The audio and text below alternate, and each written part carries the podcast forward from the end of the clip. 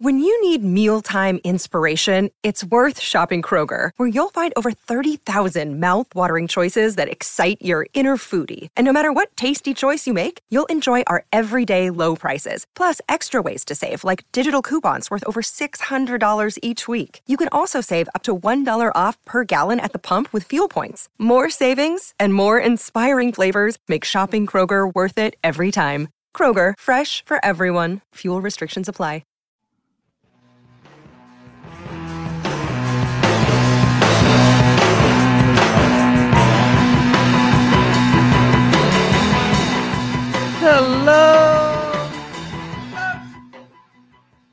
And welcome to the A to Z Sports Big Orange Podcast.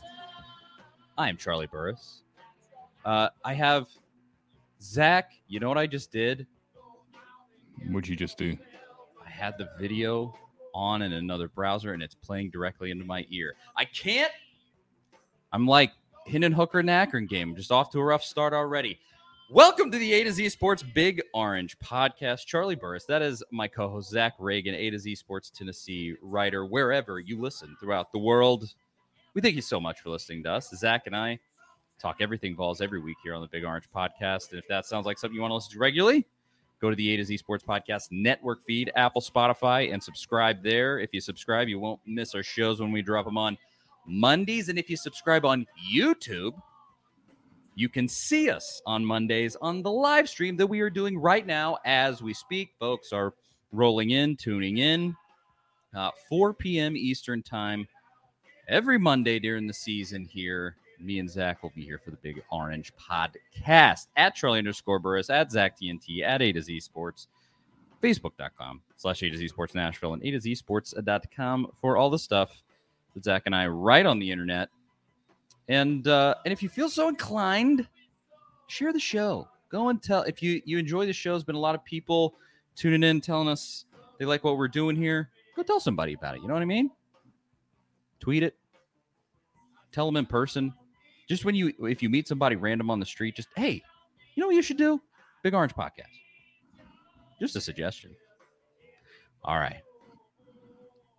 With the administrative work out of the way, Zach, Tennessee did it. Florida goes down in Neyland Stadium, the Vols, for just the second time in 18 years. Beat the Gators. They almost killed me. Uh, the the Tennessee just can't have it be easy ever. Frankly, uh, that's just not a thing that Tennessee ever does uh, up by 17, but somehow only won by five. And Florida had a chance at a Hail Mary right there at the end, but the Vols fight it off. And victory is ours. What a day, Zach. You watched this. We texted the whole time thinking the disaster was about to strike, uh, but we made it. We've had a couple of days to digest now. Uh, which is good because I think a lot of people saw me on the show with Crump. I was losing my mind. We took shots of whiskey. It was a whole thing uh, on on the post game show the night of the game. Uh, that was pretty wild. I have since I've been able to work through what I was feeling. Been able, I think I can maybe express myself a little bit better right now, and we'll get into all of it. But Zach, how'd you feel watching those Vols finally vanquish Florida again? Yeah, I mean, there's so much emotion that goes into watching that game, and you're right. It was all over the place. We are texting uh, back and forth with Austin Stanley that um, it was rough. I mean, uh, even to that last second, like you said, Tennessee doesn't make it easy. Um, but that's a you know that's a that's not a bad Florida team like everybody kind of said they were. That that team's better than I think people realize. Uh, Ventrell Miller, linebacker, is one of the best defensive players in the nation, and he was everywhere, all over the field. The dude's dealing with a lot of pain and still suited up, played, didn't just play, but impacted the game. I mean, he, yeah. What, he knocked out the fumble. Hendon Hooker's big 44 yard run. I mean, he comes all the way across the field to to push Hooker out of bounds. Like he makes that play. Hook Maybe Hooker scores uh, on that play if he doesn't. I know they go on the score later on on that drive, but but still, he was all over the place. He's a good player. Anthony Richardson's dynamic was more like the Anthony Richardson we saw against Utah. His best day passing, and I mean, he's improving. That's what you expect from Anthony Richardson, any quarterback in the SEC like that. So I don't think it was, oh, Tennessee made him look better than he really is. I think he was in his own head a little bit in those Kentucky and South Florida games. Worked through some things, much more dynamic against Tennessee, and uh, that I mean, Florida's going to win some games this year. Um, they're still building that program. Billy Napier's still kind of learning the ropes in the SEC, or as far as how to be a head coach. But it's not a bad team. Uh, so the fact that Florida almost came back there wasn't, uh, you know, I didn't look at that as some big negative. You just beat Florida. I mean, that's all that matters in that game, right? Like you come, you win or you lose. It doesn't matter if it's uh, by 30 or by three. It hurts just the same. And in fact, some of those close victories hurt even more because you're so close to winning those games. But hey, it's a Monday after beating Florida. It's not an emotion we've had a lot over the last 17 years, but it feels pretty good, I have to say. It's so nice to just have that off your back because the truth is, going forward, the games are only going to compound in terms of how important they are. Because mm-hmm. you you're going to start at, at a certain point if you continue to win. Say you beat LSU, those latter half games against Kentucky and against South Carolina, they're going to start holding the weight of the Sugar Bowl and some things like that, where it's going to be real imperative uh, on you to win. This one sets this the stage. We talked about it all last week. This is an unbelievable mo- momentum builder. It was a huge recruiting opportunity. We're going to talk about that too. Uh, everything about this was massive. You had to have this to have the importance on those later games. You don't have this one; those later games don't end up in that same, you know, really uh, big time spot like they just might be if you continue to win. So this is such a giant uh, uh what's the word trampoline maybe launching pad that's the less dorky way to say that launching pad uh, for for Heupel and this team it just was so huge and uh, I, I, I, well before we we get into all of that I, I'm gonna give I'll, I'll start out uh, by kind of giving my thousand foot view of everything in terms of what this means because I think that's so important. Because I, I, I said after the game, my main emotion was like thankfulness, where I just went, I can't believe that this is what's really happened with this football team, and I want to get into that exact feeling. But before we do, just got to tell everybody about the amazing sponsor that makes this show possible, and that is Superbook Sports. Football is back. Nobody is more excited than your friends at Superbook Sports. And Superbook is bringing Vegas style wagering to the palm of your hands. Uh, and right now, they will match 100% of your first bet up to $1,000, no matter if the bet wins or loses. You do not have to be in Nashville or Knoxville to enjoy football this fall. Visit superbook.com or download the Superbook Tennessee app right now and uh, get in on all the action. Visit superbook.com for terms and conditions. If you have a gambling problem, call 1 800 889 9789 download that Superbook Sports app, folks. I've been using it uh, since the start of the season. It's great. Uh, they they have uh, everything you need there to get in your bets. If you're, I'm kind of a don't ever bet on Tennessee person, but if you are one of those people, it's all there for you. So superbooksports.com. I'm, I'm too superstitious. I just can't. If I would have bet Tennessee to beat Florida, they're going to lose to Florida. If I pick Florida, Tennessee might, you know, it, and in fact, I picked Florida to beat Tennessee last week. Everybody gave me hell for that, as you should have. Congratulations. Uh, I deserved it. And then Ten- Tennessee won. So that's, I'm really the reverse psychology guy. But uh, Superbook Sports, go download it right there. And now, Zach,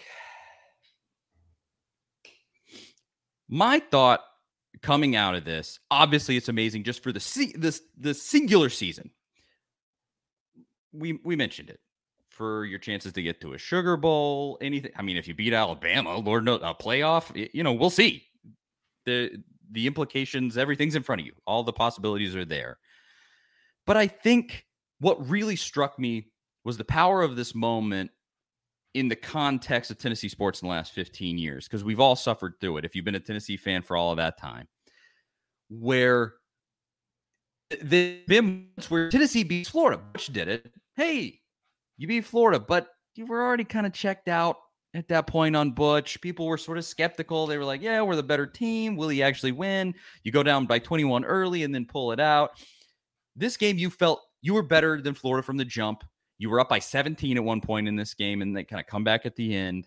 Like this was real. There's so much more hope, so much more enthusiasm. And then there's the element of like he's done Josh Heupel's done this in a year. Less than 2 years ago, Tennessee is having a 3-win season with the bald idiot.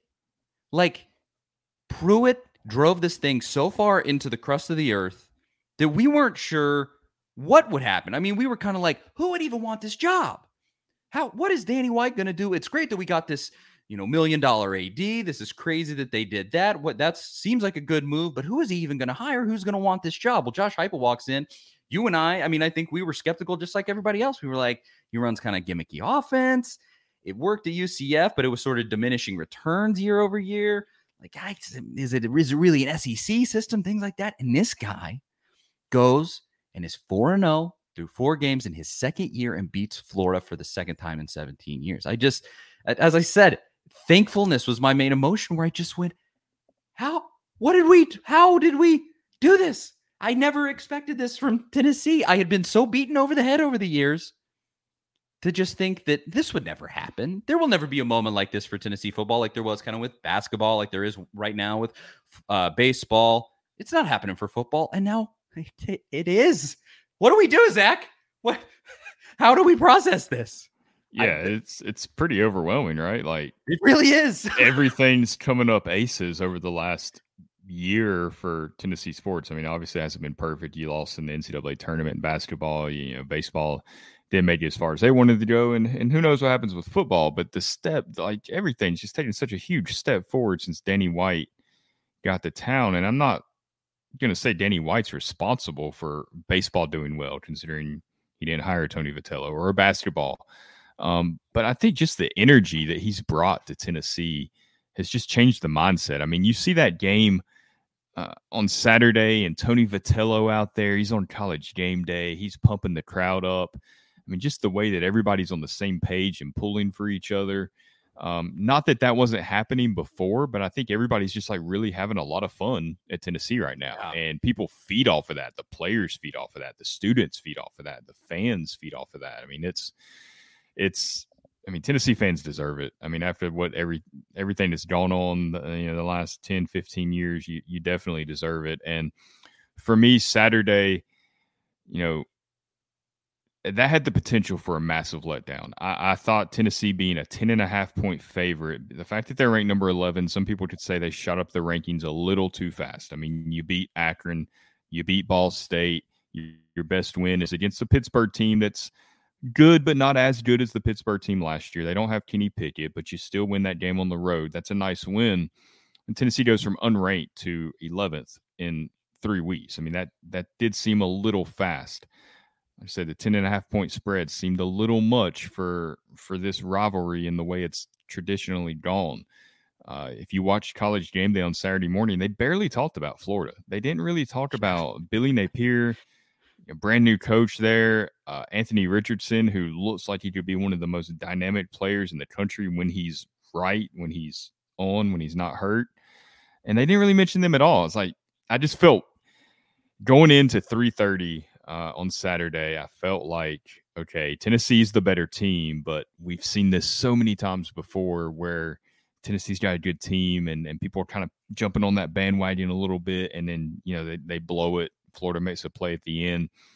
So to be able to watch this game, to have some things not go Tennessee's way, there were some not great calls in that game. Uh, I'm sure on both sides, but there's a few, you know, you're, I'm watching Tennessee and watching their players and there's a few holding calls, horse collar calls that, that don't go Tennessee's way. You got a, a fumble when you get into the red zone. Hendon Hooker gets banged up. Florida makes the comeback at the end. They get the most beautiful onside kick I've ever seen in my life. Like that ball bounced as well as any onside kick has ever bounced. And you're just like, here we go. And they hold on, they win the game. And just to see the emotion from Josh Heupel after the game, to see the players celebrating, the fans in that environment. My favorite part is that they were in their traditional orange and white jerseys, so we don't have to see the the replays of, of beating Florida in just the smoky grays. Like you get this nothing against those, but it's just something about beating Florida in those uniforms that just made it a little little better yeah. for me. Felt a little more real for some reason. Yeah. It didn't feel Well, you know, you mentioned it there where, where in that game in 2016, you got the 21 point deficit. It's basically the Josh Dobbs and Jauan Jennings show that win that game for you. And and some other guys, you know, Josh Malone and and Jalen Hurd also made a big impact on that game. But Josh Dobbs and Jennings really just kind of willed that win to happen. And between that and, and the image of Butch Jones being there and those gray jerseys, it didn't feel quite the same. It just felt like an outlier in the last 17 years. It just tended just happened to go Tennessee's way. This this game, eh, I think even in the moment we knew that too in 2016. I think everything that happened in 2015 at the end of the season, or the way they lost a lot of those games in 2015, and even dating back to 2014, I feel like we kind of knew that. But this feels a lot different. Like this feels real. It feels like okay, this is like everything's going the way it should go. Tennessee's winning games the way they should win games like okay they're, they're really doing this. Like that's how it feels to me. I don't know about anybody else. Absolutely. I mean I, I couldn't agree more. It's it's hard to describe but it's different. Because that's what everybody that is i think outside looking in has kind of said is just like well this is cool. Tennessee's rebuilding but we've we've seen that before. This is not the same. And i even saw um like I tweeted out that kind of how I said like appreciation and gratitude was sort of what I was feeling almost more than any other emotion. Was I was just like, thank you, Danny White, thank you, Josh Heupel, thank you to everybody involved here because I can't believe that you've done this in 18 months and that this is actually how this is going. It was just blowing my mind, and I, I tweeted out you know something to that extent. And I got a couple people back to were like, you'll be regretting these comments in two years. We'll be doing. And I'm just like, shut up. Shut up. I'm as cynical as any Tennessee fan could possibly be. We have been beaten over the head for 15 years with with terrible things that have happened to Tennessee football. But I'm not going to not appreciate this incredible moment. And if Josh Heupel ends up sputtering out and he does end up like the past coaches having to be fired, I'm still going to look back at this and be like, what an amazing time that was. Neyland was unbelievable. Tennessee was the better team and they beat Florida. This was di- this was different. It was. There's no taking it back. This it like it is different no matter how you slice this. This is not Butch. This is not Pruitt. This is not Dooley. And we all know why. Even again, even if we have a hard time explaining it, we all know how this is different. Like the belief is real. And even if this guy sputters out, the belief is real right now. This is not like I'm not gonna look back and be like, I can't believe I said that. No, that's what you should be saying right now. It's like, holy cow, how is this real? I can't believe it. That bugs me so much, right? Just go, do you have joy in your life? Do you how do you not we we, we said it uh, what a couple weeks ago.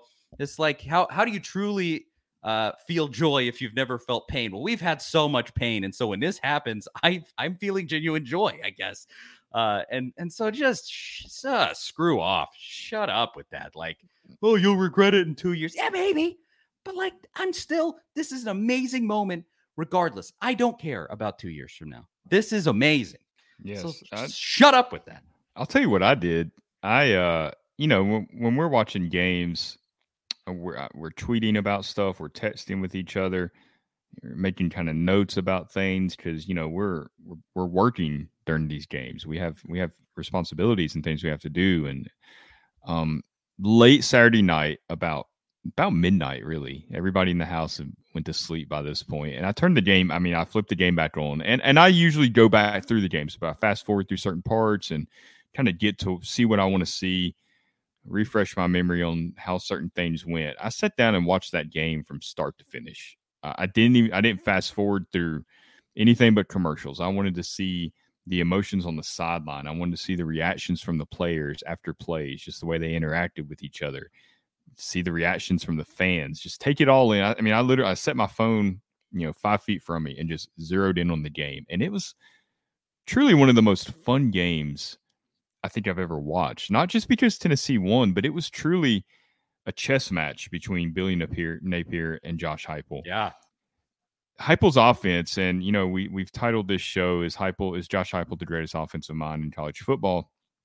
And that's a it's a really hard question to answer. It's obviously very subjective. But Josh Heupel's offense completely changed Billy Napier's approach in this game. I mean, Napier didn't go for it on fourth down once the previous week against South Florida. He did it a few times, like three times against Kentucky, and I think twice against Utah. And he went for it six times. He punted. I mean, there was one punt. I believe there was one punt in the game. Yeah, he went five for six. I mean, obviously not great for Tennessee. Got to improve that. but how many teams are really going to do? Maybe more now. You know that they that maybe that's a strategy. But he completely changed his approach because of Josh Heupel's offense. Like he he didn't play necessarily Florida's game. He tried to play what Tennessee forced Florida to do, which is what Tennessee wants to do. Uh, even the other team's offense, you know, they want to impact the way their offense makes the other team play offense. To me, when you make an SEC team, even with a new coach, you make them completely change the way that they operate and the way that they defend things and the way that their offense runs just because of the way your offense plays. I mean, that that that to me says, yeah, he's one of the top offensive minds in the country, maybe the best, because he's having a huge impact mentally on these guys during the week. I mean, their week of preparation, instead of focusing on you know fundamentals and the little things that can lose you a game, uh, which coaches love, they're having to focus on changing the way that they, they approach the game. I mean, that's that's huge. And and to Billy Napier's credit, it almost won him the game. I mean, he he kept the ball away from Tennessee as much as he could his aggressiveness. It bit him on the two point conversions, which I know there's a lot of debate about if that was the right call or not. Uh, and, and, he's standing by w- uh, what he did there. But him going for it in those situations, it, deep in his own territory early in the game, not only did it set a tone like, okay, we're we're going, you know, this is punch for punch here, and this is going to be a battle for 60 minutes. You know, Florida's not just going to lay down and uh, and give this one to you. Like, we came here to win this game, and we're going to do what we think we have to do to win the game. Uh, just just the way the game went in that in that manner was really fun to watch, and the way that Tennessee Florida should be. I mean, that's the way these games should play out. They should be fun to watch. They're t- intense. There's a lot of anxiety that comes along with them, but it really was a fun game to watch. It had the exact elements of everything that you probably would have thought it would have had before the game. Tennessee was the better team from start to finish, basically. You get up by 17, and then it still had the classic Florida shenanigans at the end there. It's yeah, Tennessee's a better team. You're you're kind of whipping them there at the end. You finally Florida blinked and and you get up by 17, but then throw those stats out the window. It doesn't matter. Florida's coming back. They're recovering onside kicks. The, and you, you, already said they're one of the most beautiful onside kicks I've probably ever seen. That recovery was unbelievable with the one hand. Freaking crap that stressed me out to no end. Um, mm. And it, it was both things. You were the better team, and this had the classic, like, supernatural Florida shenanigans all in one package. But and yet the main difference was Tennessee came out on top in this one. It wasn't the fourth and 16 in the swamp where they, you know, they convert and then they beat you. This was this was Tennessee's day to finally really beat that that mental block. I mean, I that was probably the biggest piece out of all of it was that you finally took you took that punch in the face that Florida usually delivers. It looked like it wasn't going to happen. It looked like you were just going to walk away and whip these guys, and you took that punch and still won that game. All credit where it's due. And you uh, you said there uh, about potentially Heupel being the greatest mind in college, greatest uh, offensive mind in college football. Somebody wrote an article this week saying that about Heupel, and that's going to be our, our final conversation on this episode, uh, where we're we're going to finish with that topic, but we just have to we have to fully cover the Florida game first. We're also going to talk about the 11 a.m. LSU start time too, but but we'll get there because there's some discussion going on about it in the comments right here about uh, you know it could would that really be the case? He's the greatest offensive mind in college football, Heupel eh, we'll uh, we'll talk about it. Heupel isn't better than Ryan Day. Heupel's offense is better than Ryan Day's offense. If Ryan Day had Josh Heupel's players, he would not be as good as he. That's so the we'll thing with that conversation is that Josh Heupel right now has, I think, the number five scoring offense in the nation, a third of the way into the season. That's typical of what he's done in the past. Last year, I think what Tennessee finished like number eight, number nine in the nation. When you look at teams like Ohio State, um, Georgia last year scored more than I think people realize. They were one of the top scoring teams in the nation. Uh, and, and, some of these other teams, Clemson, uh, when they're rolling and playing well, back when like Trevor Lawrence and Deshaun Watson were there, they've got the best players in the country. Uh, what they're doing on offense isn't that unique necessarily. They're running a lot of the same plays that everybody else is running. They just have the better talent to execute those plays. I mean, there's nothing that unique about running a post route and outrunning the defender and your quarterback being good enough to hit him in stride. I mean, a lot of times that's what those guys are doing. The, what what Josh Heupel does is he schemes these guys open. I mean, you've taken guys that uh, were basically forgotten about before Josh Heupel got to Tennessee, like Cedric Tillman, uh, you know, Jalin Hyatt to some extent. Yeah, I, I believe he's a true freshman Pruitt's first year and didn't really do much last year. He bought in to Josh Heupel this year, and look at him. I mean, he's leading the team in receiving. Uh, he's become a key player, and he he's he's getting those guys in positions to be successful with not the same amount of talent that these other programs have. So I don't know how you can't put. I mean, whether you want to say Heupel's the best offensive mind in the country or not doesn't really matter because everybody's probably gonna have a different answer to that if you poll fans across the nation. But you have to put him in that conversation. Like, there's no doubt in my mind yeah. that he's in that conversation of the top three or four play callers, not just play callers, but offensive mind in general, uh, because of what he's accomplished in such a short time at Tennessee. And compare it to what Tennessee was the year before he got there, when they were like what a hundredth in the nation in scoring. I mean, I, with the same players basically. Well, here, I mean, here's here's what I'll say collegefootballstats.com, the number one offense in America through four weeks, is your Tennessee Volunteers. It is not Ohio State. It is 559 yards a game. Now Ohio State is number two. I'll give I'll give Big Ten Jeff that. Ohio State is number two, but Tennessee's offense is number one. I offense with way lesser players than Ohio State has. Way lesser players than Ohio State has. Uh, but you know, do it that way you will. We'll we'll come back to that because I do I want to talk about that article and some of the stuff there. But to get into the actual like what happened in that game, because uh, we've we've sort of covered again sort of that thousand foot view what it means for Tennessee as a whole. But the actual game and going forward to the LSU game now, thankfully you have a bye week. It could not come uh, at a better time, in my personal opinion. Uh, this game, you, your offense was unbelievable, but specifically Hendon Hooker, he's playing some of the best football we've seen from a quarterback at the University of Tennessee ever. I, I mean, I think that game, he had numbers that were comparable to Peyton Manning games. People brought that up. He actually had, it was the most passing yards against Florida since Peyton Manning. Like, look at that. So, and then it was, it was the first quarterback since Josh Dobbs to have 300 yards passing, 100 yards rushing in a game just all of this stuff. Like he he's immediately launched into that greatest quarterbacks to ever play at this university conversation right now. He's directly in the middle of that best quarterbacks in America conversation. People are already Robert Griffin uh, is is, uh, is bringing up uh, he's my Heisman front runner and all this stuff.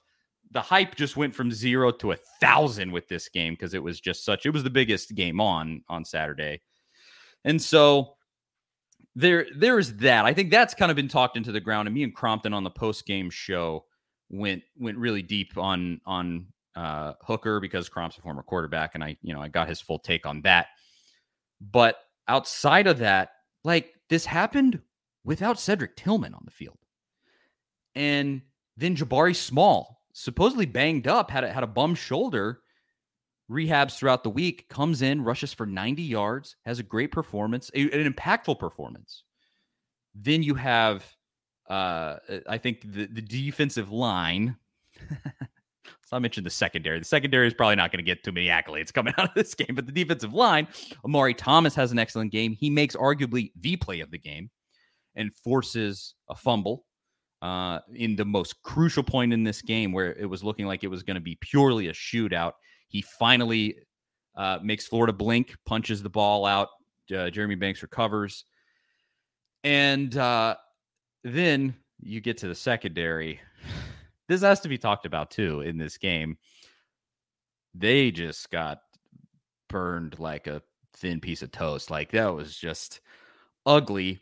But I will say of that, it was clear that Tim Banks came into this game, defensive coordinator for Tennessee, where his game plan was the exact definition of sellout to stop the run. It was very clear he was very worried that Anthony Richardson was going to run all over them, and he did not. I mean, he had 65 yards, I think, and I think I I even mentioned on our our show last week, I said if you can hold him to 75 yards, you stand a really good chance in this game. Now, I didn't think he would flip around and throw for 500 yards on us.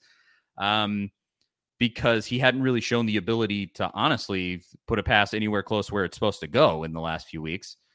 But Richardson, to absolutely his credit, somehow found the ability to put the ball where it's supposed to go on a lot of throws. He was still pretty off. I think overall he threw for 56% or something like that yeah, in this game. 20 incompletions. Yeah, it, it was still a little rough. He was way overshooting guys on some throws and things like that. But to his credit, and that's you know Tennessee was playing soft zone.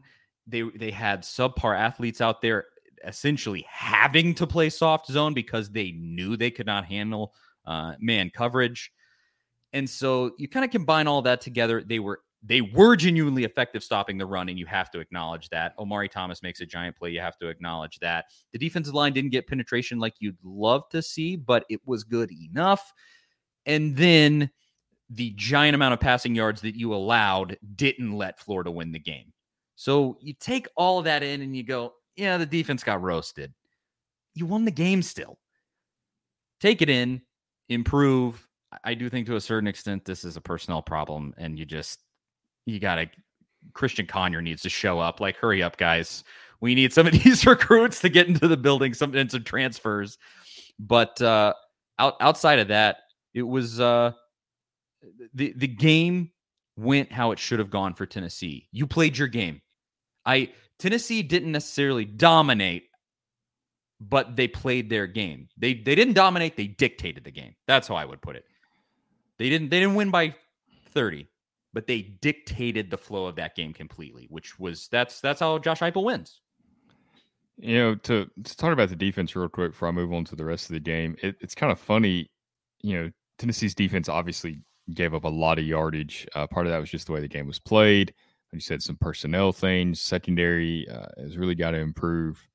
But Tennessee's two biggest games of the two two biggest wins of the year, Pittsburgh and Florida, the defense both both games, the defense made the play that sealed the win uh, for Tennessee. Yeah. Uh, against Pittsburgh, you've got the the Trevon Flowers sack and then the incompletion at the end, and then against Florida, it, it was the it was the defensive pressure, the defensive pressure from the defensive line that forced the bad throw from Anthony Richardson. He didn't have enough time to really get the ball downfield.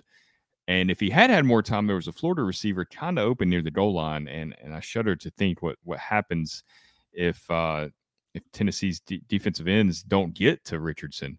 Uh, but they did get to him. They forced the bad throw. So you can criticize the defense a lot. Obviously, I think Tim Banks is doing the best with what he has. I think his the schemes we're seeing from him. Uh, part of that's to compensate for not as much talent, some of that soft soft coverage that you're talking about. But he still dialed up a good play call there when it mattered. I mean, you, you- Yeah. you, you could have easily not brought pressure there, but it was the right decision, and, and it's it's what sealed the win. Um, but as far as the actual game itself, one thing that stood out to me was just how many different players for Tennessee made huge plays that really changed the momentum of the game. Obviously, Hendon Hooker made the most plays, the 44 yard run when he was about to get sacked, and it would have been second and 16 instead of Massive. first and 10 in the red zone. But it wasn't just Hooker. I mean, you've got the Ramel Keyton catch, one of the best catches I've ever seen uh, in my life. And that came on a 99 yard drive just before halftime where Tennessee absolutely had to score. And the fact that that was a must score drive and then they come through like that just showed me, showed me a lot about this team, the resolve of this team, and, and just the mental state of this team. It's in a really good place. But then you've got the uh, the third and 10 throw to Princeton Fant that kept the one drive alive, where Hooker is facing pressure again, rolls out, and Princeton Fant, I mean, the window to hit him was tiny. and Fant had a fumble earlier in the game and then comes up huge there to make that play. You had some big runs by Jabari Small. Uh, Bru McCoy had a big catch down the sideline where he got open. There was just so many guys that contributed to this win where it wasn't, you know, we kind of talked about earlier. It wasn't just like when Josh Dobbs would take over a game and he's the reason Tennessee won. Like this was truly a team effort. And that to me was the the most exciting part of the game. Like it's it's really fun seeing when you you look back at the game and you say, you know, if that play right there is not made, you know, Tennessee's in trouble. But they made those plays. Like they didn't leave those plays out there. And that was the difference in the game, I thought. Every instance where Florida fought back, Tennessee had an answer at every single turn. And that's where you just look and you say Tennessee is the better team here. And it was so clear throughout that entire game. Yeah, you got down 14-10. They they come right back. Ramel Keyton makes that play. A depth guy makes that play. So huge. I mean, he's the guy filling in for Tillman. Yeah, he, he was up. the Tillman replacement. like it's just crazy. And then uh, you you go down and and complete top it off with a Bru McCoy, awesome touchdown catch, awesome play from Hooker where he just threads that needle and sets it right in there for him. Uh, everything about uh, that, and that was probably that entire drive. That was probably the game right there mm-hmm. because Tennessee gets the ball back immediately, scores another touchdown after the half. It's it's what took Tennessee. They they got that ten point lead, and it was enough cushion for them to outlast any any serious push from Florida. Um, and I I did want to yeah. So uh, Danny, Danny, put that up there about Kamal. Hadden. Yeah. So yeah, Dan, Danny says I was mad that Kamal Hadden got that interception. He cost us so much during that game. Ugh, that dude isn't good, but he's been your he's been your best defensive back up to this know, point. Something that we haven't really talked about be, because Tennessee won the game. I feel like is that first Anthony? I, I, think it was the first. It might have been the second one. I can't remember that. That forty some yard touchdown pass that Anthony Richardson threw, or close to that yardage, where one it was bad coverage by Hadden. He he kind of left the guy open and left that window. And then the tackling on that play was some of the worst tackling I've oh. ever seen by a college football team. You had three, I, I believe it was three guys just trying to rip the ball out. And, and and I get it. You're trying to force turnovers, but Ventrell Miller for Florida showed how you do that. I mean, you're wrapping a guy up, and you're you know you're like Charles Tillman when he when he was in the NFL, and you're trying to punch that ball out. And if you don't hit it, you don't hit it. You got to tackle the guy. I mean, that's got to be your first priority before the turnover.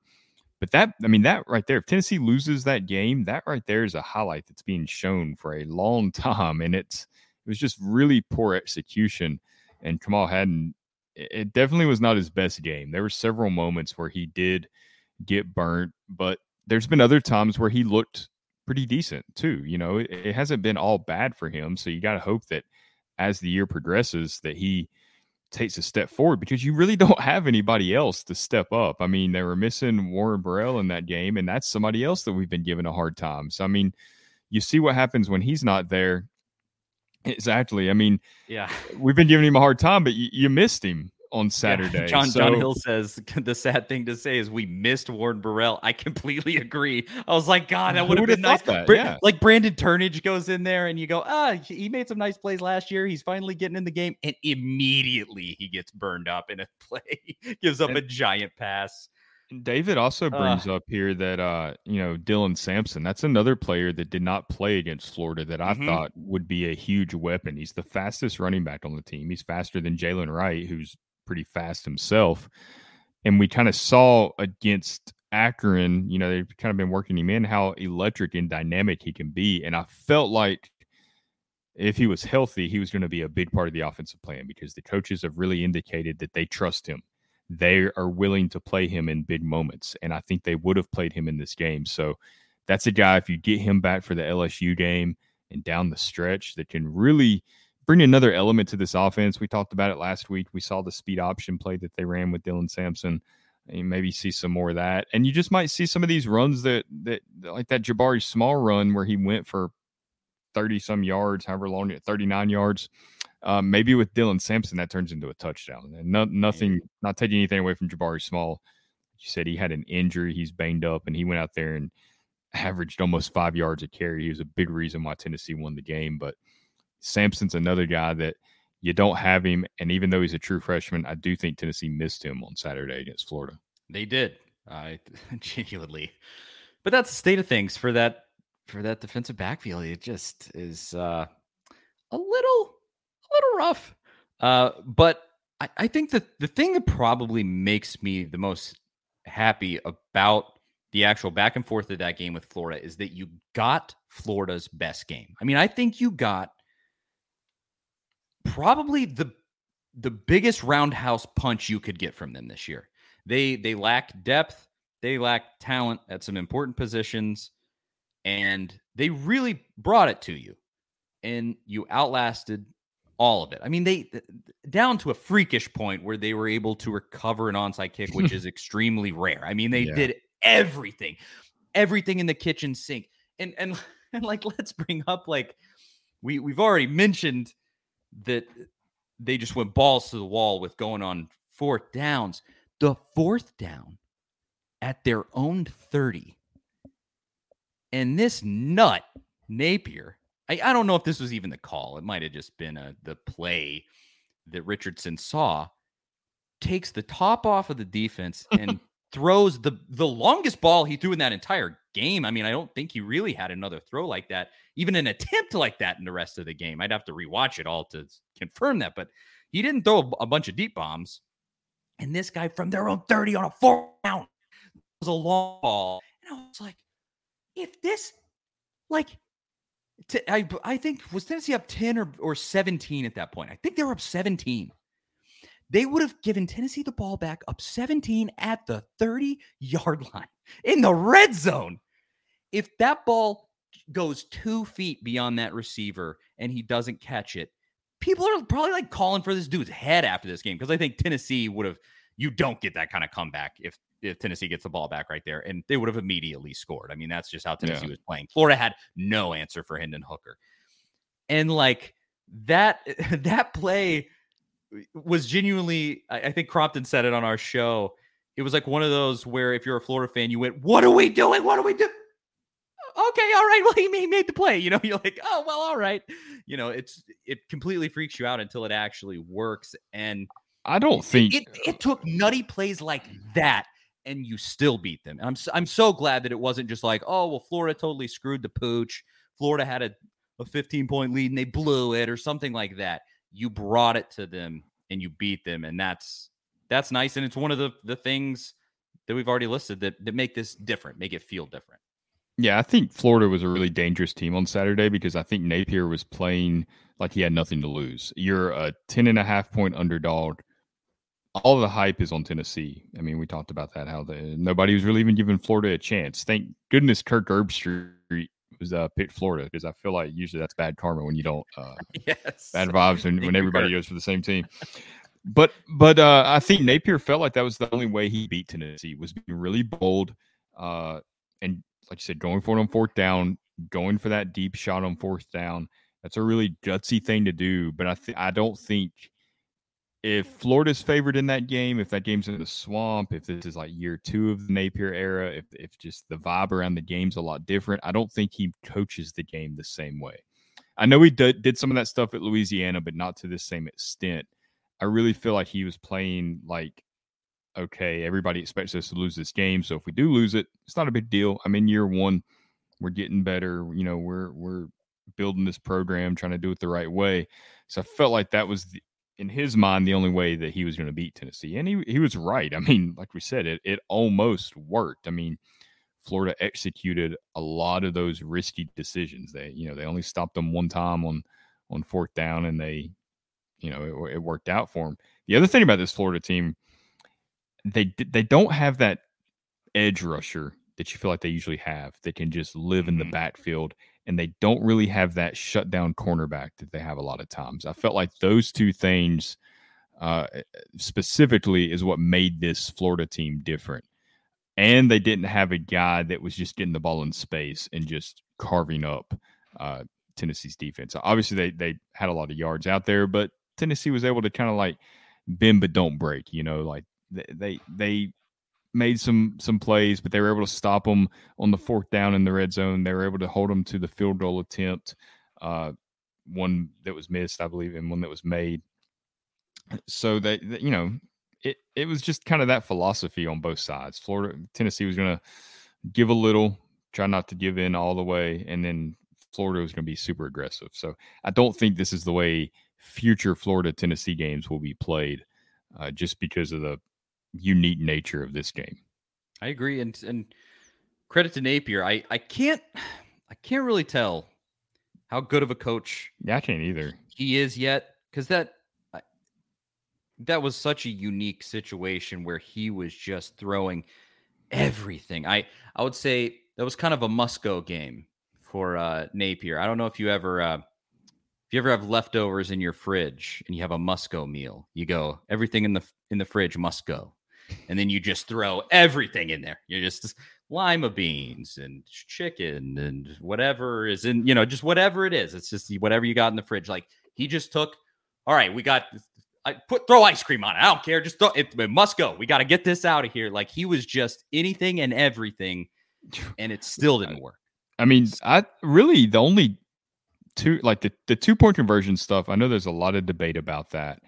I still disagree with his reasoning. I don't know if you heard his reasoning today. He mentioned the point spread and being a two score underdog and that you're 63% less likely to win in that situation. It very it felt very Butch Jones like. That's okay? a, that's I'm a Butch's chart move right there. I'm not. Eh, that's what it felt like to me because he's letting this the the numbers dictate what he does, which I I do believe there's a place for analytics in sports, even in football to some extent.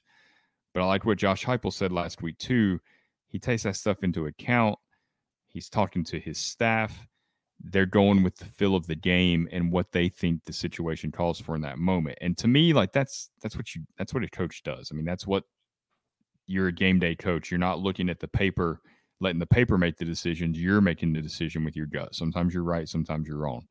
I felt like that was one misstep. And then the was it the third down play where he had none of his offensive linemen move and tried to run the play, and Tennessee's defenders just go straight through the gaps and they're on Richardson in no time while literally the Florida offensive line is just looking behind them, you know, wondering like, I hope this works out. We're just gonna chill here for a little bit. Like that was such a I hate to do this, but we see we saw Butch Jones do some similar stuff yes, to that during this time. Absolutely. I think he that like exact play. It's like that. What do you? You're not in the Sun Belt. Like this is an SEC game. Line up and get the yardage. I mean, run the play best on best and try to beat Tennessee. I mean, that's that's what you do in the SEC. If you're running this weird trick play in that situation that really didn't fool a single person uh, at all, I I I felt like that was a bad. Maybe he learns from that. You know, he's in his first year.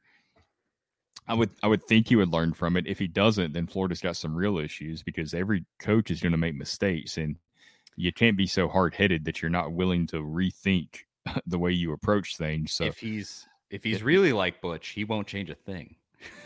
That'll be the real well, mark. he pretty much he stood pretty firm on the two point conversion thing today when he talked, and it's like you kick the extra points both times, and and that final drive is completely different. You're you're playing for a yeah. field goal. You're just trying to get in the field goal range, and then you get in overtime. Who knows what happens in overtime? I know that home has the edge in overtime, but I just don't feel like that's the case in college football because of the way overtime's played. I mean, you're each getting a possession. A lot of dictated by who gets the first possession, as far as whether you got to go for a field goal or a touchdown. Like I just, it's not like basketball to me. Like in basketball, it's such a I mean, football's a momentum game as well, but when it comes to overtime, I just feel like it's a different situation. I, I don't like the whole, you know, playing for overtime feeling, um, which is what Napier claimed he was doing by going for two earlier. He said he was playing for the tie early, which also is kind of strange because he's managing the game in the early in the fourth quarter, expecting the tie instead of going for the win, and he really cost himself a chance at the tie by doing that. I think it's it's either one of these two things. Sam, Sam Hargrove says that's just going for broke. There's no analytics to it, or it's what Mark Jones said. It's just people from Florida can't do math. it's one thing is what is the scared money doesn't make money. That's his uh, whole oh. like philosophy, whatever that means. But let's do so. Somebody did tweet this of me during that game, just thinking of Napier's cheesiness. He said special teams was huge. The the onside kick was massive. So the uh, the game changing coordinator did change the game. So Yeah. Uh, well, maybe that know, was you know, congratulations to him. They didn't get a chance to block a punt because Josh Heupel did not punt. Didn't punt. and Yeah. that was another huge thing in this game. Is like they're going straight into Florida territory. The only time they got really stopped, they stopped themselves. I Yeah. mean, that was, you know, not, not Well, like- something you expect from Tennessee. When was the last time Tennessee went through a game and didn't punt? Oh, would, would, I mean, it's insane. I I don't know. I don't know the answer to that question, but it's not often. I I can tell you that much. There's a lot about what Heupel is doing right now that's completely out of the ordinary. That's for sure. But to to just wrap it up in a bow, I I'm I am just happy that that they pulled it out. I don't care how it happened. W is a W is a W. It's, it shows up with that W in the win loss chart, no matter what that final score is, as long as you're in the lead when that clock hits zero. So What was Um, uh what was your favorite moment of the game? Because I know my favorite moment, without a doubt, besides the ending, obviously, besides the actual win itself, there were so many. I felt like there were so many memorable and signature moments in that game. Uh, The- which is part of why I liked that game so much. yeah, it was exciting from beginning to end. I mean, I I think when Wright ran in that touchdown to go up 17 and you went like this is about to happen. That was This is exactly really about to happen, isn't it? That is like- exactly mine. The Gator Yeah. chomp in the end zone. I Ah. mean, the the throat. I didn't even notice it live. The throat So good. slash. Definitely better than the Tyler Bray throat slash. Mhm. Tyler Bray's Tyler Bray's looked better, just the way he did it. It's very gifable. But he won. Ja- you know, yeah, Jaylen Wright won, which is the- yeah. um, I just I love that. I mean, to me, that's what SEC football is all about. Tennessee, Florida on a fall Saturday. CBS, as bad as Gary Danielson is, and he was as bad as ever. I felt like during that game, he was just maddening at times. Um, but that just intensity, the loudness of the fans that you, came through on television, and then just that those moments, you know, that Gator chomp in the end zone, like that. I live, you live for those moments. I feel like if you're a college football fan. Mark says the finger sniff by Smalls. I saw didn't uh Richardson did that. Did Smalls do that? Yeah, I'm not sure. Maybe did did Smalls do it to mock Richardson? I don't know. Maybe I, I Uh, would- who was it? Gerald Mincey that flipped off a. Uh, Yeah, that might have been my player? favorite moment also. Yeah, especially since he he came from Florida. I mean, that's where he transferred from. It makes it Ah, even better. You, you know it means something to him. That's for dang sure. He was yeah, although absolutely. although you did saw, saw him after the game. I saw some video of him after the game. He's hugging dudes and he's Oh, from yeah, I mean, Florida players.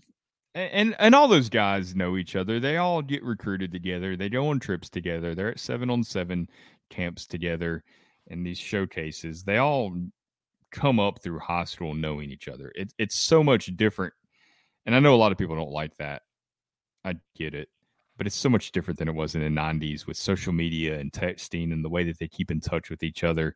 They build real relationships that last. But Well- I can guarantee you, when they were out there on the field Saturday, there was no love lost. I mean, you saw Hendon Hooker getting chippy on several plays. Uh, Mhm. you saw other guys doing it too. And I love seeing that fire from Hendon Hooker because he's such a reserved guy.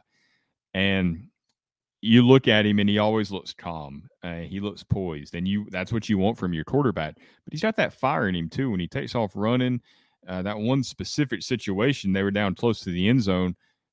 Tennessee's trying to run their tempo, and the Florida players kind of laying on him, not letting him get up. And you saw that from Hooker, kind of that frustration, not really frustration, just kind of that like, hey, get off of me, like we're trying to go score, go on with yourself. And that was that was fun to see. So the I love it. chippiness was still there, even if some of these guys are friends off the field.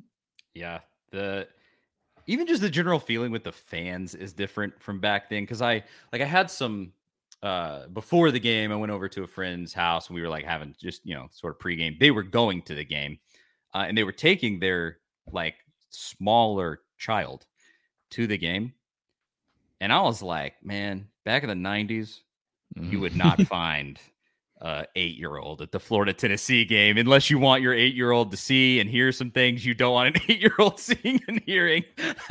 it's not it's not as profane as it was back then. I'm sure it's still not not nice.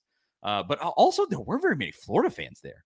I noticed Um, that too. I, I I look back. I I had pictures on my phone still uh, from the first Checker, Checker Neyland, which was in 2014 for the Florida game, and I have pictures that I'd taken uh, at that game, you know, as it was filling in, and you really there was considerably more Florida fans at that game than there was at this game. Well, either way, great win. Uh, I t- want to finish with talking about the the recruiting piece of this because it was massive for that too. And oh, then I I did want to mention Michael Allen to your question about when Tennessee hadn't punted in a game. He said he thinks that it's mm. Missouri mm, from last year. I could sense. see that because yeah, that, that was game. Tennessee scored.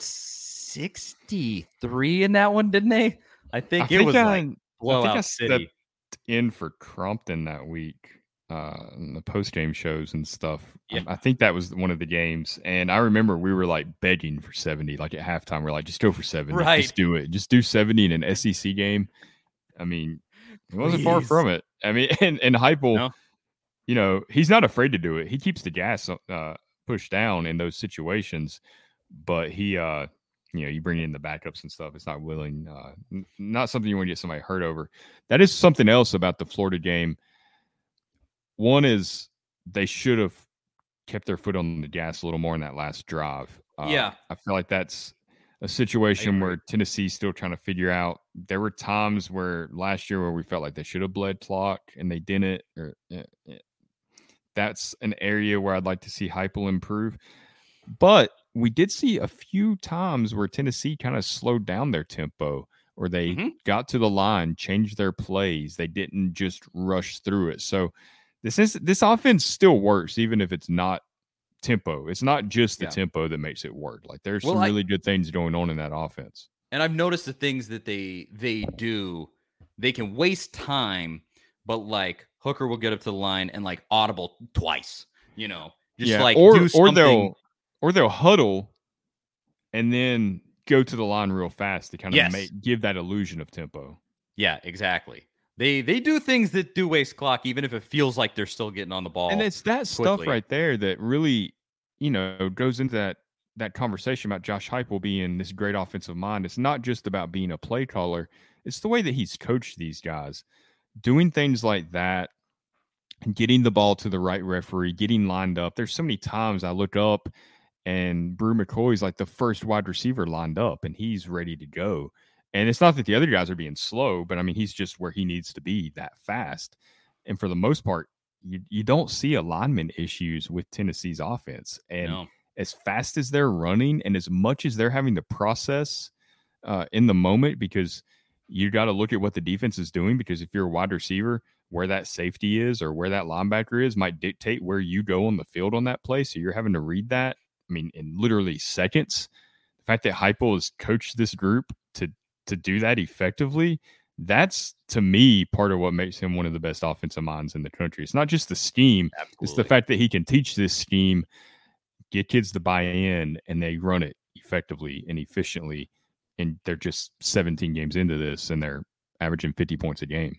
Well, before before we finish off with that conversation about the best offensive mind, that claim of the best offensive mind in college football, let's uh, wrap up the Florida conversation with talking about the recruits that were there. Somebody just uh, mentioned Sam Hargrove said David Hobbs, the big defensive lineman, his mom said it was an amazing experience.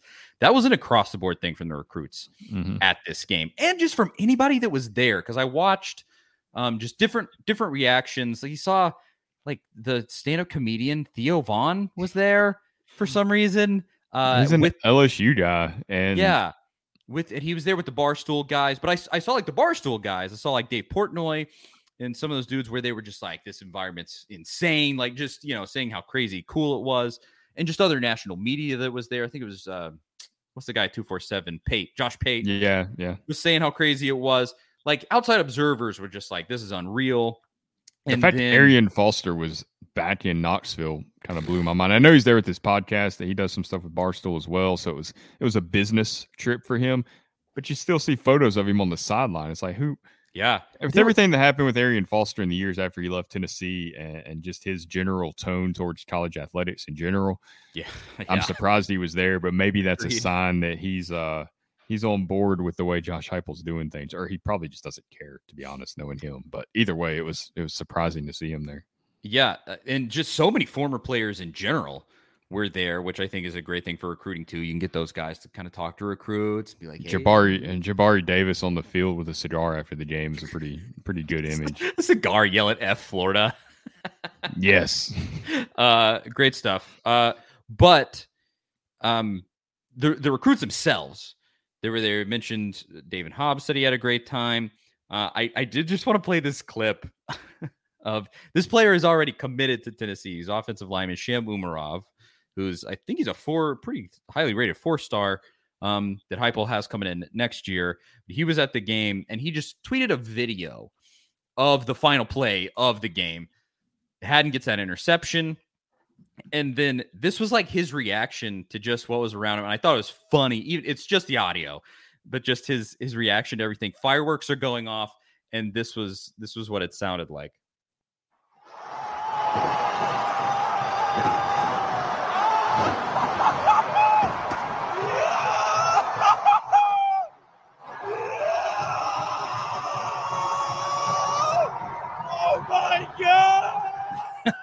Just love that. I just these, oh my God.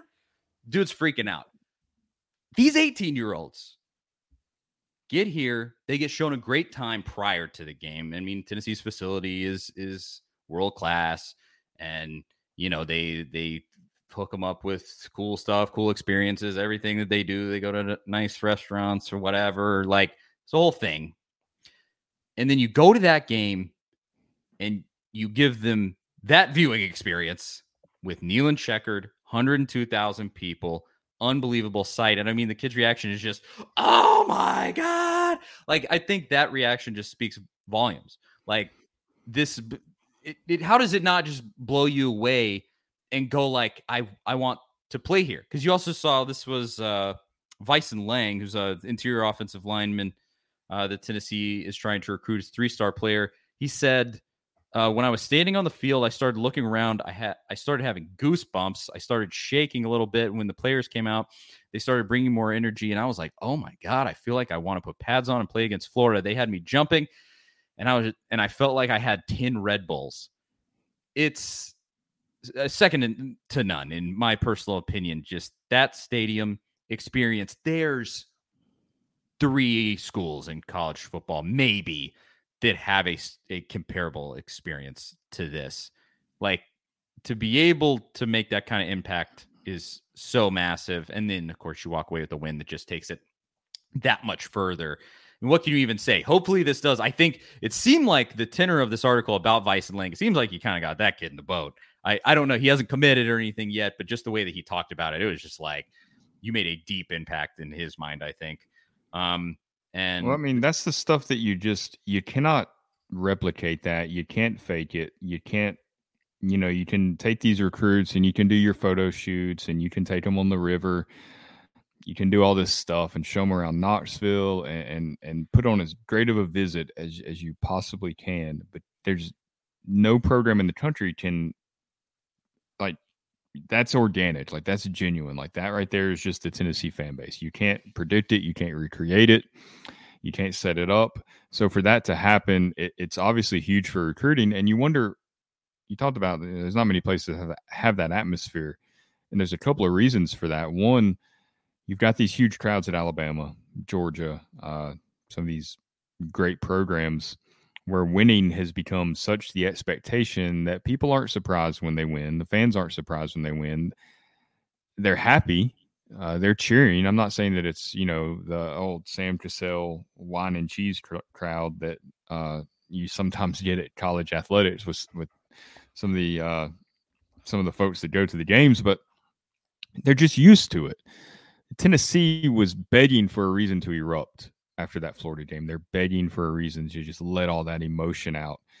And you you don't get that unless the program's kind of been down a little bit. You you mm-hmm. can't get that type of reaction from a fan base uh, unless that's present. So you got this passionate fan base, this exciting offense, Checker Neyland, the upgrades to Neyland, uh, your party deck that they're taking the taking the recruits and showing them around you know, all these updates that Danny White has helped bring to the stadium and, and to the to the program in general, all that stuff combined. It's like the perfect storm for that weekend with as many recruits as they had in town.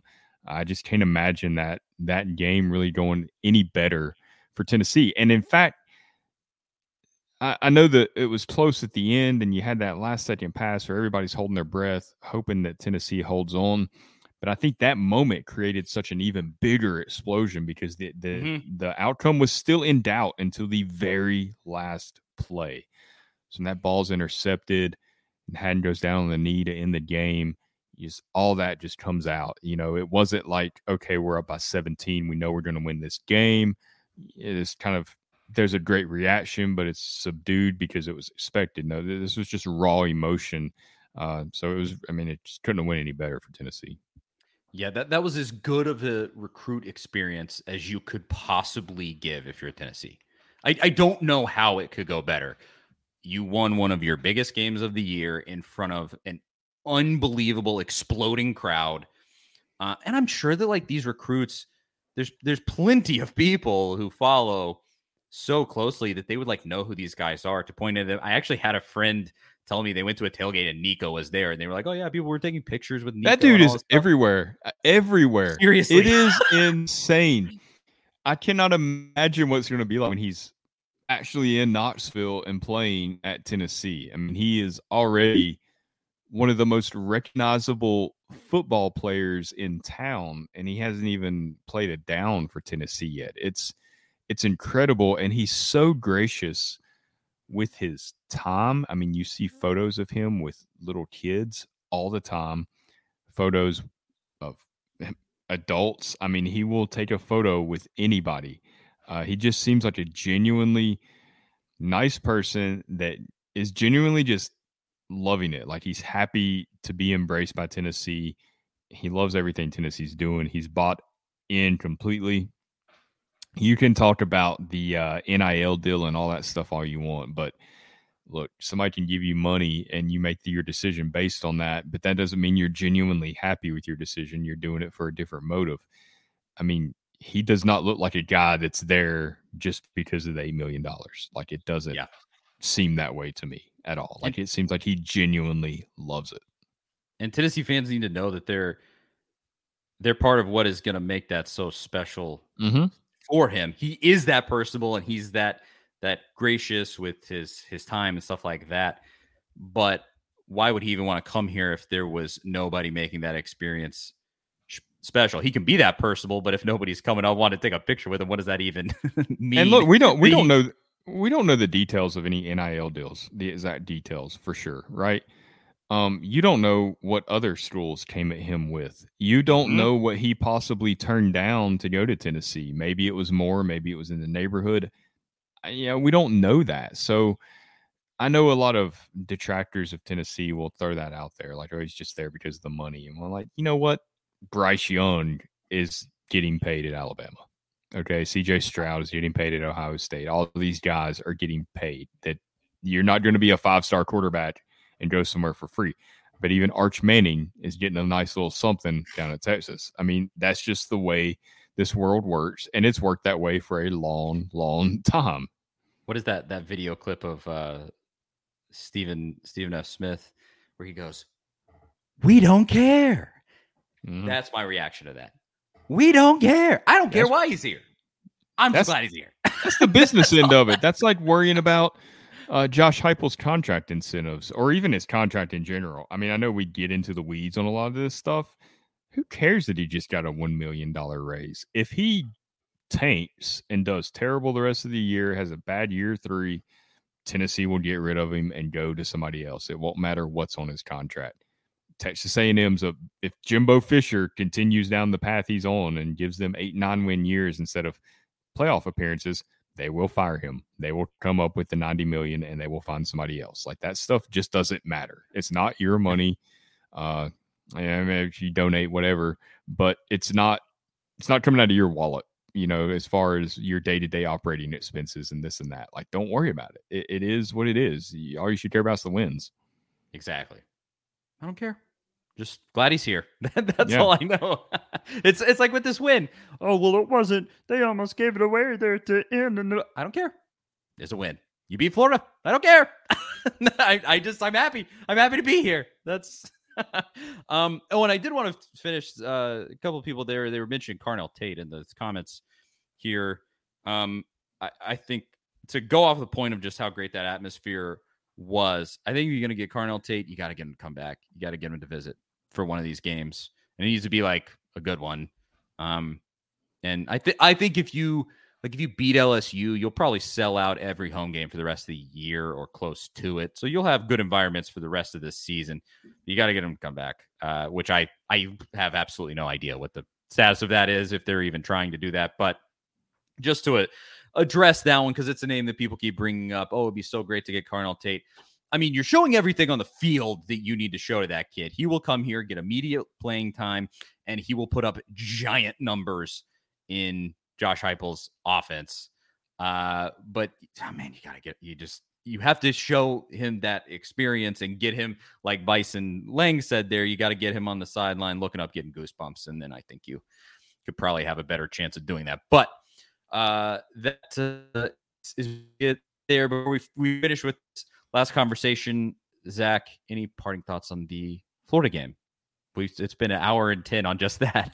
no, I mean I could probably talk about it for several hours. I feel like I've done nothing but talk about it, even when I wasn't working since Saturday. I've, I've or thought about it. I mean, I watched parts of it this morning, just kind of reliving a few of those moments. But just a great, great win for the for that program and just the way that they're trying to build things, and it gives fans something that they haven't got, you know, since Phillip Fulmer was in town, where you you're not in year two like okay program's making incremental steps forward like it did under Butch, like it did under Pruitt. Uh, didn't really take any steps forward under Dooley necessarily, but this time you're seeing the actual really like real progress really fast. It's not year three, it's not year four, it's not a fluke. Josh Heupel's doing it ahead of schedule compared to these other coaches. So it's the first time where it's like you can look at this and say, okay, he's doing things a lot different than the other three or four guys that came before him,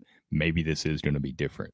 Because I think every Tennessee fan, to some extent, whether they're verbalizing it or not, in the back of their mind is still kind of waiting on, okay, when does this all go south?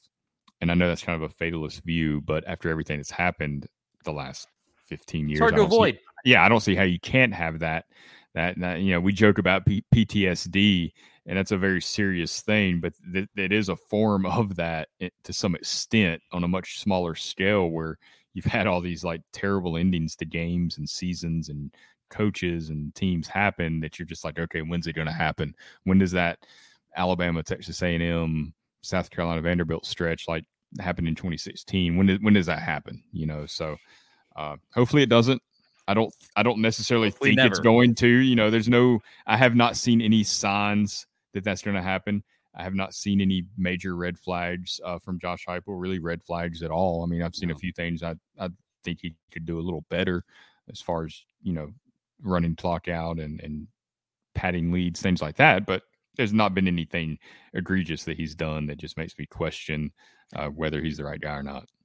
And I, I think one of the main things that makes me hopeful for that future that maybe he can stave off that fatal Tennessee moment um, is that it seems like he's actually willing to evolve, to like become, yeah, uh, change change things to become better, and and so I that's that is one of the hallmarks of a great leader. It's what we've always brought it up when we have that conversation. It's what Nick Saban does. He's always willing to evolve. Well, his offense is becoming stale. Well, he hires Lane Kiffin and he just gets better than you at the thing that you're doing. Like I, I hope Heupel continues, just keep evolving, keep getting better and and maybe we can stave that off. And maybe it's I, I think it is no coincidence, from my personal opinion at this moment, it's no coincidence that he's been this good so quickly.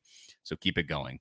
Um, that's the only good. That's the only sign. You know, sports is all about symmetry, and you look into the past to kind of predict the future, which isn't a very scientific method, obviously.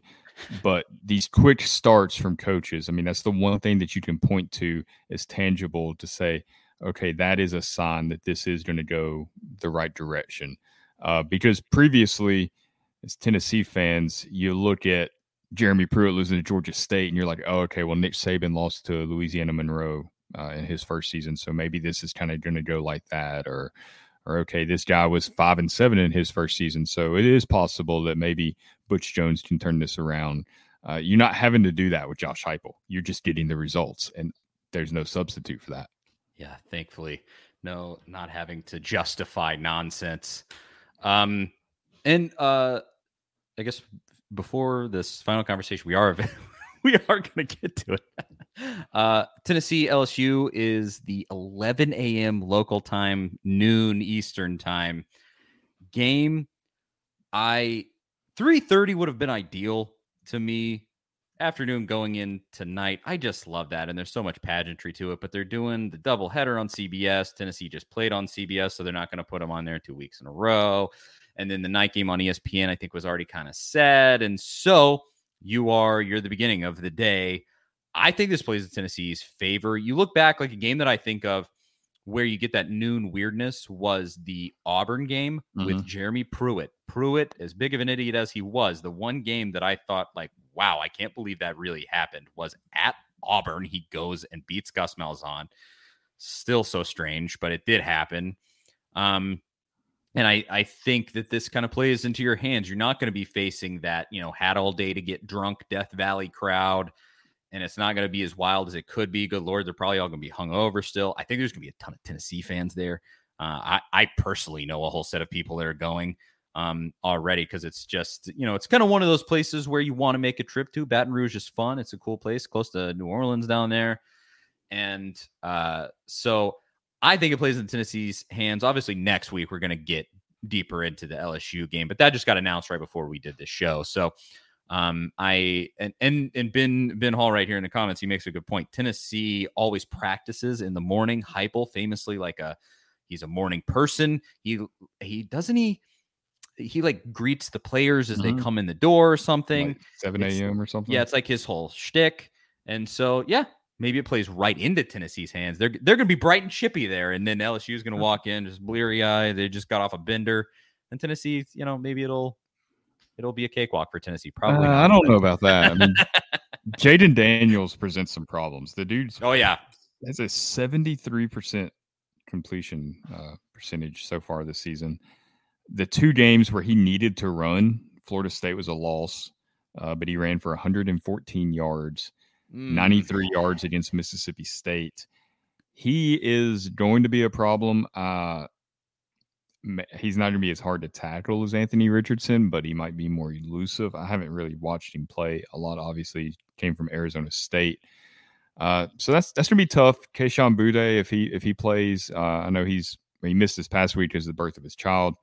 He's battled some injuries over the years. Had a big ankle thing last year. When he's healthy, he might be the best wide receiver in the country. So I know this LSU team's down, but it's at LSU. It's not one that you can just kind of take for granted at all. I think it's going to be a really tough game. It'll be interesting to see how it how it plays out. Definitely interested to watch them play Auburn this week at Auburn.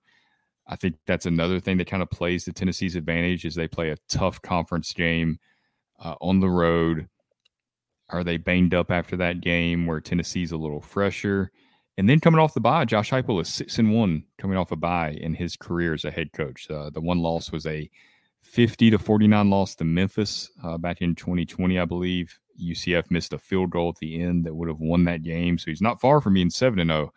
And that includes the Kentucky game last year where Tennessee came and uh, uh, beat Kentucky.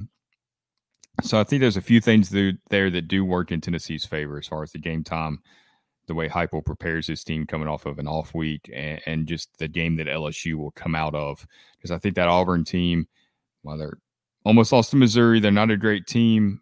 I think LSU will beat them at Auburn, but they do play hard. Brian Harsin is I don't think he wants to be at Auburn much longer, but he doesn't want to ruin his name to prevent himself from getting a another job after Auburn. So he's he's going to badly want to win in that game. That's one that Auburn really really needs. So it could be a tough game.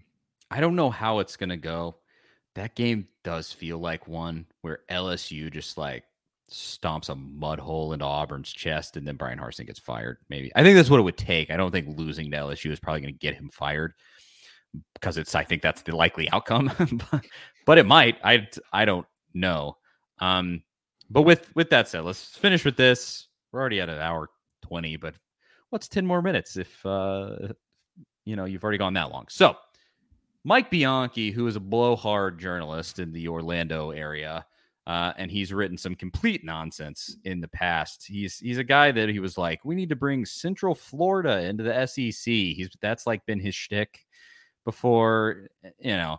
So for the most part, he's kind of ridiculous. But he wrote this article taking a big jab at UCF fans after Tennessee beat Florida.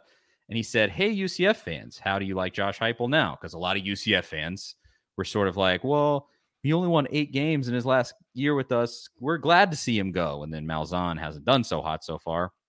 Um, but then my Mike Bianchi says the Vols never punted in today's victory over the Gators. And yes, I believe Heupel is the greatest offensive mind in college football today in my column. And it's basically all just a giant shot at UCF fans to be like, look at you dummies. You you didn't want this guy.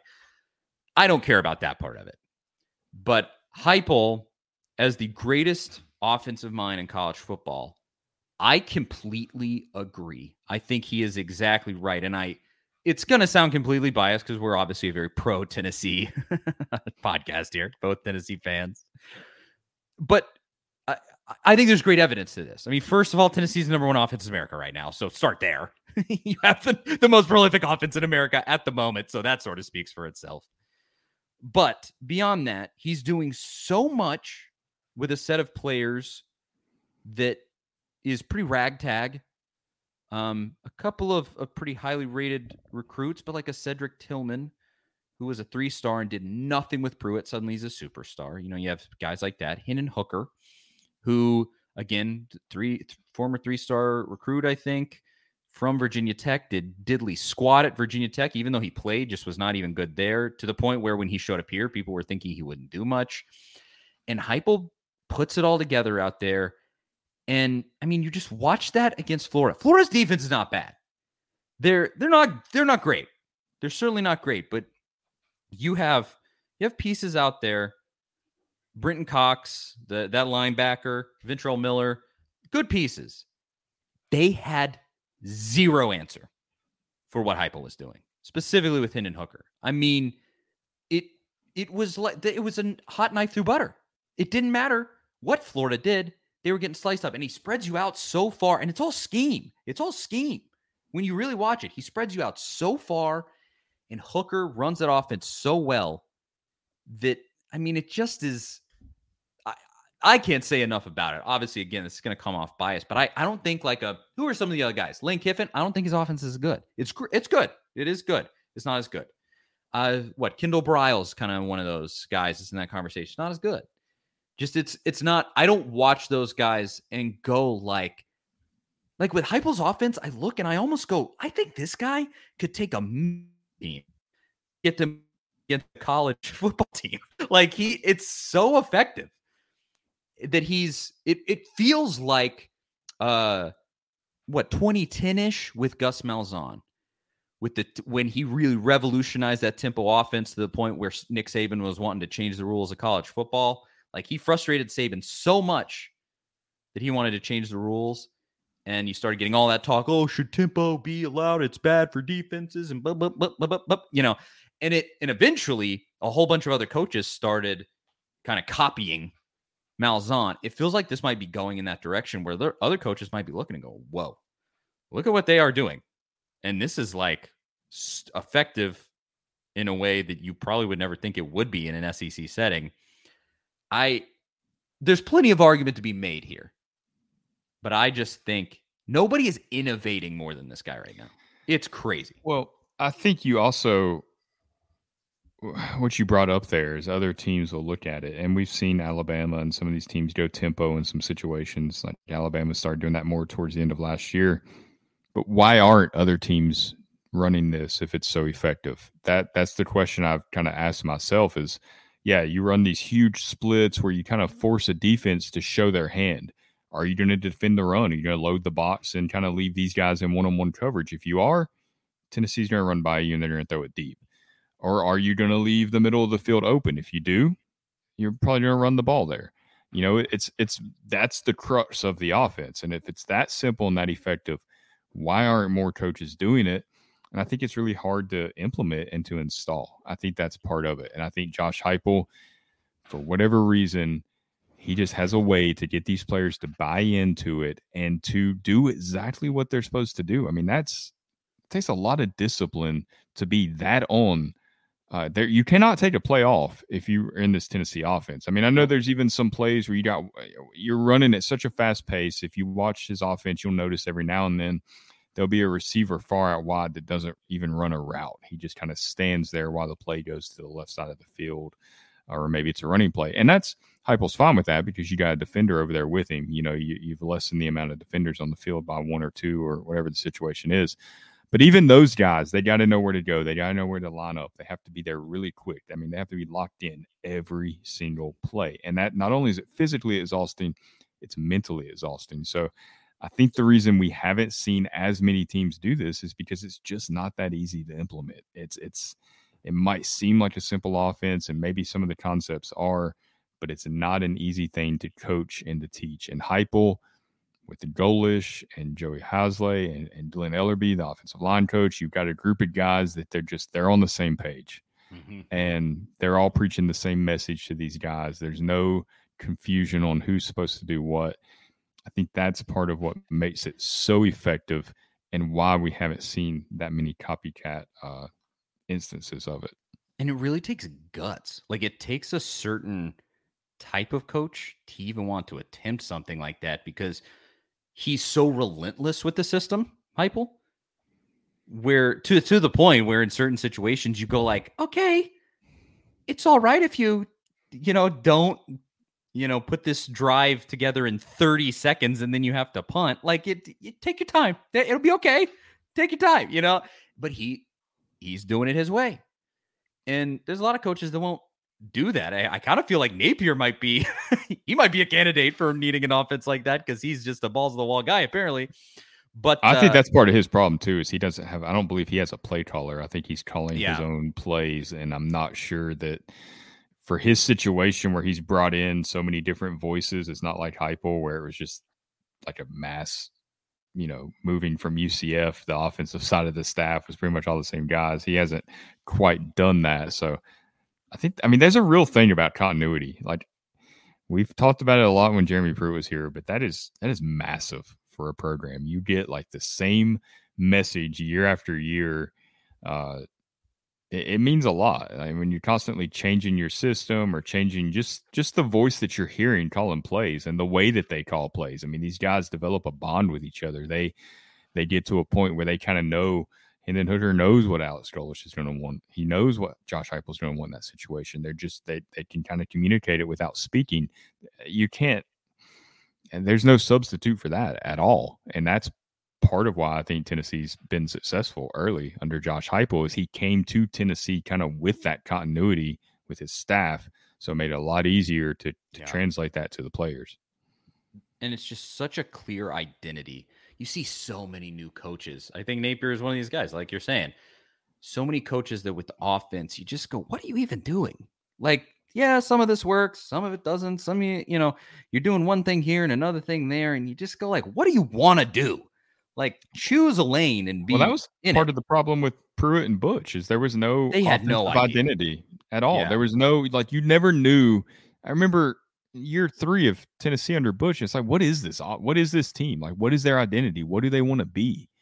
Are they trying to run the ball down people's throat? Are they just high flying offense? Like, it never really made sense. It was mostly just Josh Dobbs running around when the play broke down and and making something spectacular happen. But this Tennessee offense, like you know their identity, you know what they're gonna do. You know there's going to be a wide receiver streaking down the field wide open at some point in the first quarter, and they're going to take the shot and it's going to be this moment that gets everybody on their feet like you know what to expect and what they're going to be every time they're out there that that's the primary thing about I make so far is that you know everybody always says with like running quarterbacks people are like oh well they figured him out. They figured out the running court lamar jackson or whoever that gets said about you know oh well, they finally figured out how to but but like Heupel's been running this for years now. Nobody's figured it out. There's no there's no just like oh well we did this and then it's it stopped them. That hasn't, I mean, the closest thing was just Georgia last year where they just overwhelm you with incredibly superior talent. Like that was as good as you could really hope for. There's something like that. And then I think a big piece of it when it hasn't worked for Heupel so far is his teams shooting themselves in the foot. Um, like you saw against the, that was the entire thing against Pittsburgh this year. Um, is just situations like that. Like those things can happen that will stop this offense. But if this thing's running efficiently like it was against Florida, there is no stopping it. Flor- there was nothing that Florida could do that was going to stop that offense. There was always wide receivers open, and then they hit you, they run up to the ball, and then they they you know they'll run the ball, and then that catches you off guard. And like it it doesn't matter matter what you do. There is just no single thing that's going to snap outside of having unbelievably superior talent. There's nothing that's going to just flip and give you the ability to stop this. And that's another thing that's just so insane about it. I do two Big Ten Jeffs credit. I don't know if he's still watching. Ryan Day is certainly right there, but I always it, it's kind of like having a Heisman conversation about like Bryce Young, where I go, is Bryce Young truly great? Or is it just the dudes that play around him are all seven star players coached by the greatest college football coach of all time? You know, with Ryan Day, I kind of go, is it that amazing? Or is it just Jackson Smith-Njigba? CJ Stroud is incredible. Just all of this stuff where he to again to Ryan Day's credit, he recruited these guys. To Ryan Day's credit, he's just working with an incredible set of players that are from you know number two, number three recruiting classes in America, and Heupel is doing this with just a a patchwork of guys. And a year ago, had a roster of less than 70 dudes at one point, and he's still making that offense work. It just, and that's why it's all of that that makes me go like he right now nobody is doing it better than this guy. And and just think about what this might look like with five-star players in the system. That's the thing that I think should be scary to anybody else in college football right now is like what if this dude gets the players that are, you know, absolutely generational talents? That's got to be scary like a, uh, a Nico Iamaleava probably. Like that's got to be horrifying if you're especially if you're like a Kentucky somebody like that, you're probably looking and going, "Oh boy, they're finally getting it figured out. What am I gonna do? He he beat me in that first year. What am I gonna do when he actually gets players in here?" And that, that's gonna be. I'll tell you what, Mark Mark Stoops is gonna do. He's gonna exit, leave Kentucky.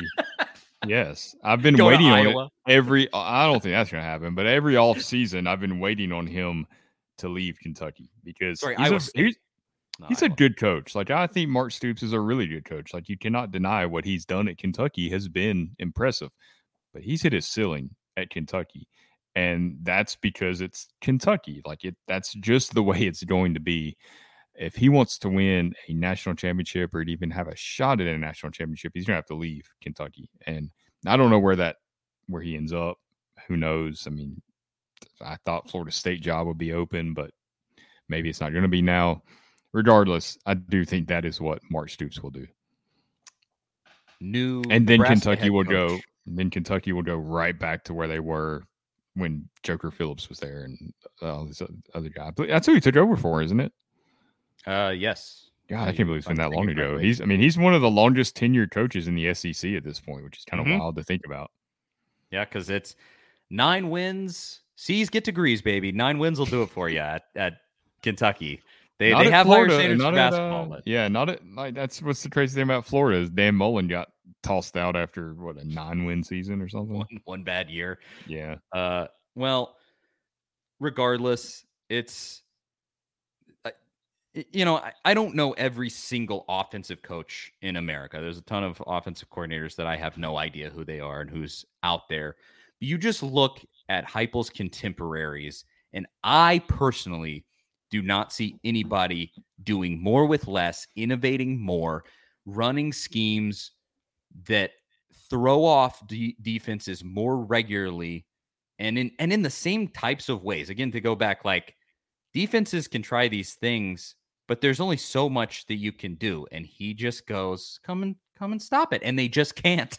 like it it is a, a crazy relentless attacking system that nobody else is doing right now in the same way that this guy is doing it. So in my personal opinion, I agree with Mike Bianchi here. I think he is the the greatest offensive mind in college football at the moment. It, that might change. It might change, but right now, I think he's that guy. And it's crazy that Tennessee has has walked into this. I think it's mm, credit to everybody that made those administrative decisions, but it's no coincidence that Danny White is here, and then this is showing up for you now. Um, yeah, I don't I don't know if I'm quite ready to make that bold of a proclamation. It's not that I don't think Heupel is, it's just that it's such a broad conversation.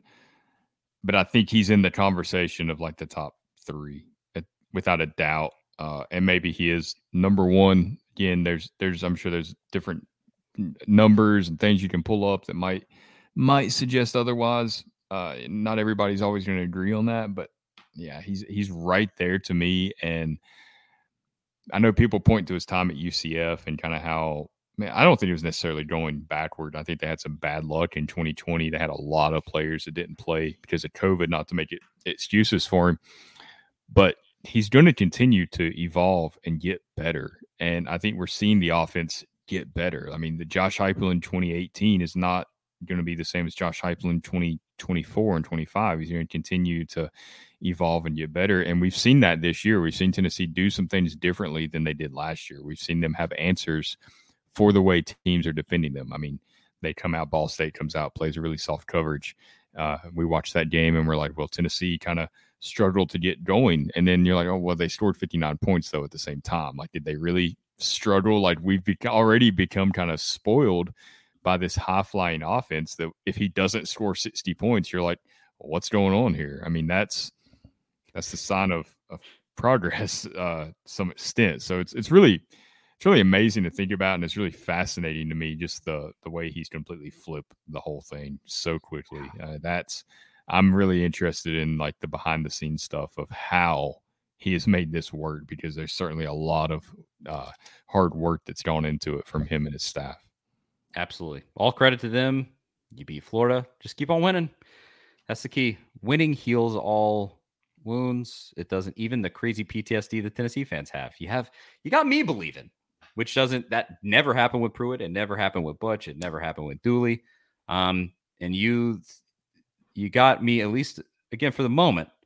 Uh, I'm let's do it. I've I've been looking for those red flags and can't find him. I think he's he's probably the most innovative offensive coach in America right now. Um, and that's a great formula. So keep it up. That's it. Just go win. That's yep. all I gotta say. Don't don't make me have to have these annoying conversations that we've always had about Tennessee football coaches, and we're all good. So there's that. This is I think our longest episode ever. Um, but we still we got people hanging. That's what Florida. Hey, that's what that's what beating Florida does.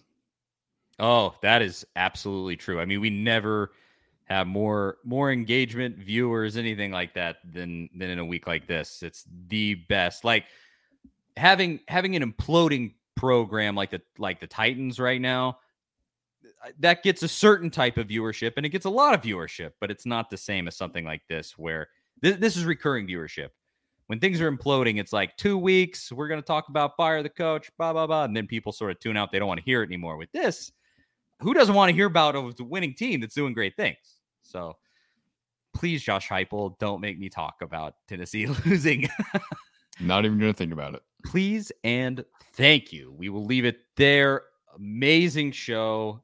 Thank you to everybody who who watched, who tuned in. You guys rock. There's uh I I did get during the middle of uh that show. I I did uh I was I was told to work this in uh, about Superbook Sports. They sent it to me after I already did the ad read, but they have a new ad read for us. Uh, so back to Superbook Sports to end here. Can you beat Vegas? Uh, can you beat Vegas this football season? Superbook Sports gives you the chance every week to go head to head with the best odds makers in Vegas. No fancy computer algorithms, no guys across the pond setting lines for American sports, just the best team of odds makers in the business behind the counter at Superbook in Las Vegas. Plus, Superbook features some of the best odds boosts and promo bets anywhere. Download the Superbook Sports app or visit superbook.com and start your battle against Vegas right now. Visit superbook.com for terms and conditions. If you have a gambling problem, call 1 800 889 9789. Already said it earlier in the show. Download that and get in on the action. Uh, support them because they're supporting us. cannot appreciate everybody watching more. Subscribe to the YouTube, subscribe on the podcast networks, on the, the A to Z Sports Podcast Network is the name of the, the show where you'll find us on Spotify and Apple.